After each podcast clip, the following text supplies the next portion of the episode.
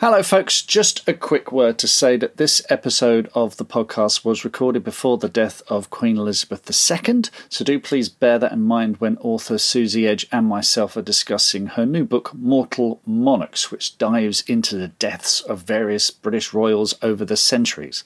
That aside, this is a really fun discussion about TikTok for authors, so if you're looking for hints and tips about that, you're in the right place. Now on with the show. Here are some clips from this week's deep dive episode of the Bestseller Experiment for Patreon subscribers. Hello and welcome to the Bestseller Experiment, a special deep dive episode that we record exclusively for our wonderful patrons on Patreon and our academates on the Bestseller Academy. And it's a really, really special one because this is someone who supported us on, on Patreon and, and over on the Bestseller Experiment group and our Facebook group as well. Because this is Suzie Edge, whose new book, her debut non-fiction book, Mortal Monarchs, is uh, is, is out now, out this week basically, uh, and and uh, it's about how the monarchs of England and Scotland met their grisly deaths. So it's violence, infections, overindulgence, regicide. It's it's terrific, fun for all the family, and if you've ever loved horrible histories. It's is very much along those lines, but for grown-ups, um, and that's very much uh, what Suzie's been talking about on TikTok, which is what we're going to talk about today. Suzie's huge success on TikTok because Suzie has about a quarter of a million followers, uh, five and a half million likes. Uh, so, and if you're like me, I've tried TikTok.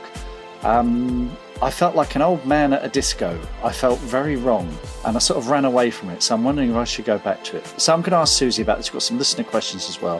But Suzie, welcome to the Bestseller Experiment. How are you today? Oh, thanks, Mark. That what an introduction, and um, you've made me feel all sort of giddy because I mean you summed it up so well. Uh, yeah, I'm I'm so well. I'm really well. Thank you. Wonderful stuff. Well, look, there's some First of all, tell us about Mortal Monarchs because this sound because you've you are a doctor. You've you've trained as a junior doctor. You've you've specialised in things like infectious diseases. Um, how did the book come about?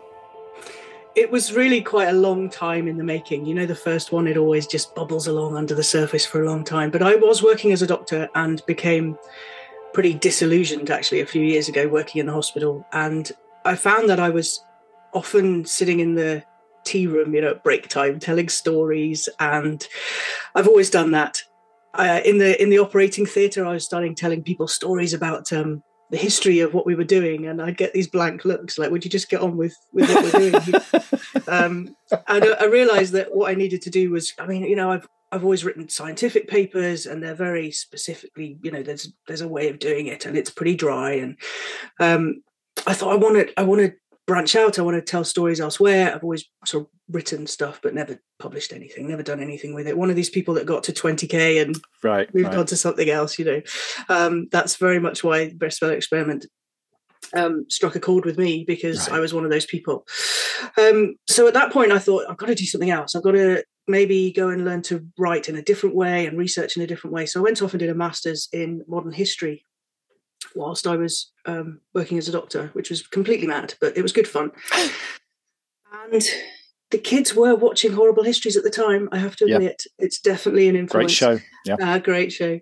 And um, so I started to put the two together: the medicine, the anatomy, all those gory stories that I love telling. And one day, we were. So I had this game with my kids where they when they were younger if we were out and about and they, we saw a date i would say. So who was on the throne in 14 15 or something like that. And they would answer and it got a bit dull because they were really good at it. So after a while i started saying and how did they die? And then it just turned i thought you know i've got to i've got to do something with this because there's so many every single monarch has a good death story yeah. weirdly every single one. And so yeah that's how it turned into what it turned into Brilliant, brilliant. I, I, and people will be going, hang on, Horrible Histories is also a series of books, of course. I do know that. Mm-hmm. Kids had the books as well. And of course, we all know the song, William, William, Henry, you know, the, oh, all of that. um, so, yeah, but that, that sounds absolutely amazing. And I love all these kind of gory details, uh, which you've put onto TikTok. And this is, I've been looking at your TikTok page, and it's just so many wonderful videos where you just share a little nugget that makes people go, "Oh my god!" and they keep coming back for more. so, so, so tell me about tell me about how you got started with TikTok? What inspired you to try TikTok? And had you tried any other social media before that?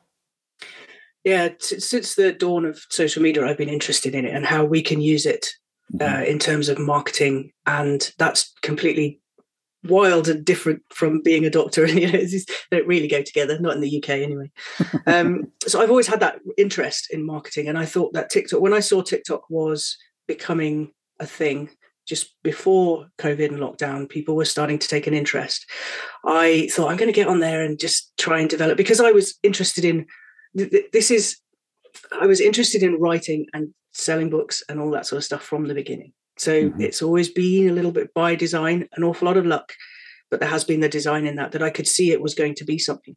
But at the same time, I could see that, like any other social media platform, they start off with the kids. They start off with the kids talking to each other, you know, the 14 year olds dancing and things like that. And then they, the age of the users goes up mm-hmm. and different ideas come along. And I thought, you know what, I'm just going to go and do my own thing and I started I started by making videos about so you, you can see how many followers you've got. So I I shared some videos about the bagpipes because I live in the Highlands and they were going about then before COVID, and um, got some interest there. And then I had seen that I had I think it was 1485 followers and I was like, 1485, that's a date I recognize. So I made a video about the Battle of Bosworth just because that's what I'm into. And that grew from there, you know, just, oh, look, I've now got 15, 13 videos, uh, followers, sorry, made a video about that. Um, so that's how the um I, I, saw I saw how it could be used without the dancing in the bikini basically and I went because that wasn't going to happen. That's where I was going wrong. Yeah. That's yeah. and that's the thing, you know, when you said in the beginning that you open it up and you feel like the old guy at the disco. That's exactly what happens when you start TikTok because TikTok shows you the popular videos, the kids dancing. The I, I actually started a new page for a local mountain festival the other day.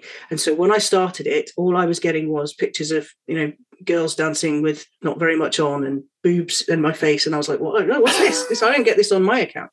And I don't get this on my account because I've built my account to suit what I like. And the the followers, um, sorry, the for you page, as it's called on TikTok, understands the algorithm is very clever. It understands what you like because it wants to keep you on the app. So it shows you more videos of ones you've watched all the way through. It shows you more of that. It shows you stuff that it knows you like. So after a while, it does come back. And actually, I turned my TikTok on this morning and I got a lot of um, author stuff because I follow authors. I got a yeah. lot of um, writing chat, editing chat, things like that. There's there's if if the kids are still out there dancing in bikinis, I don't see it. Let's put it that way. So we've Excellent. developed it. It's developed into my app.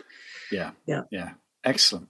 Fantastic. Well, we've got some listener questions, so I suggest we go through these because they've, they've been brilliant. They, they they cover pretty pretty much everything. Thank you, everyone. This really saved me a lot of preparation.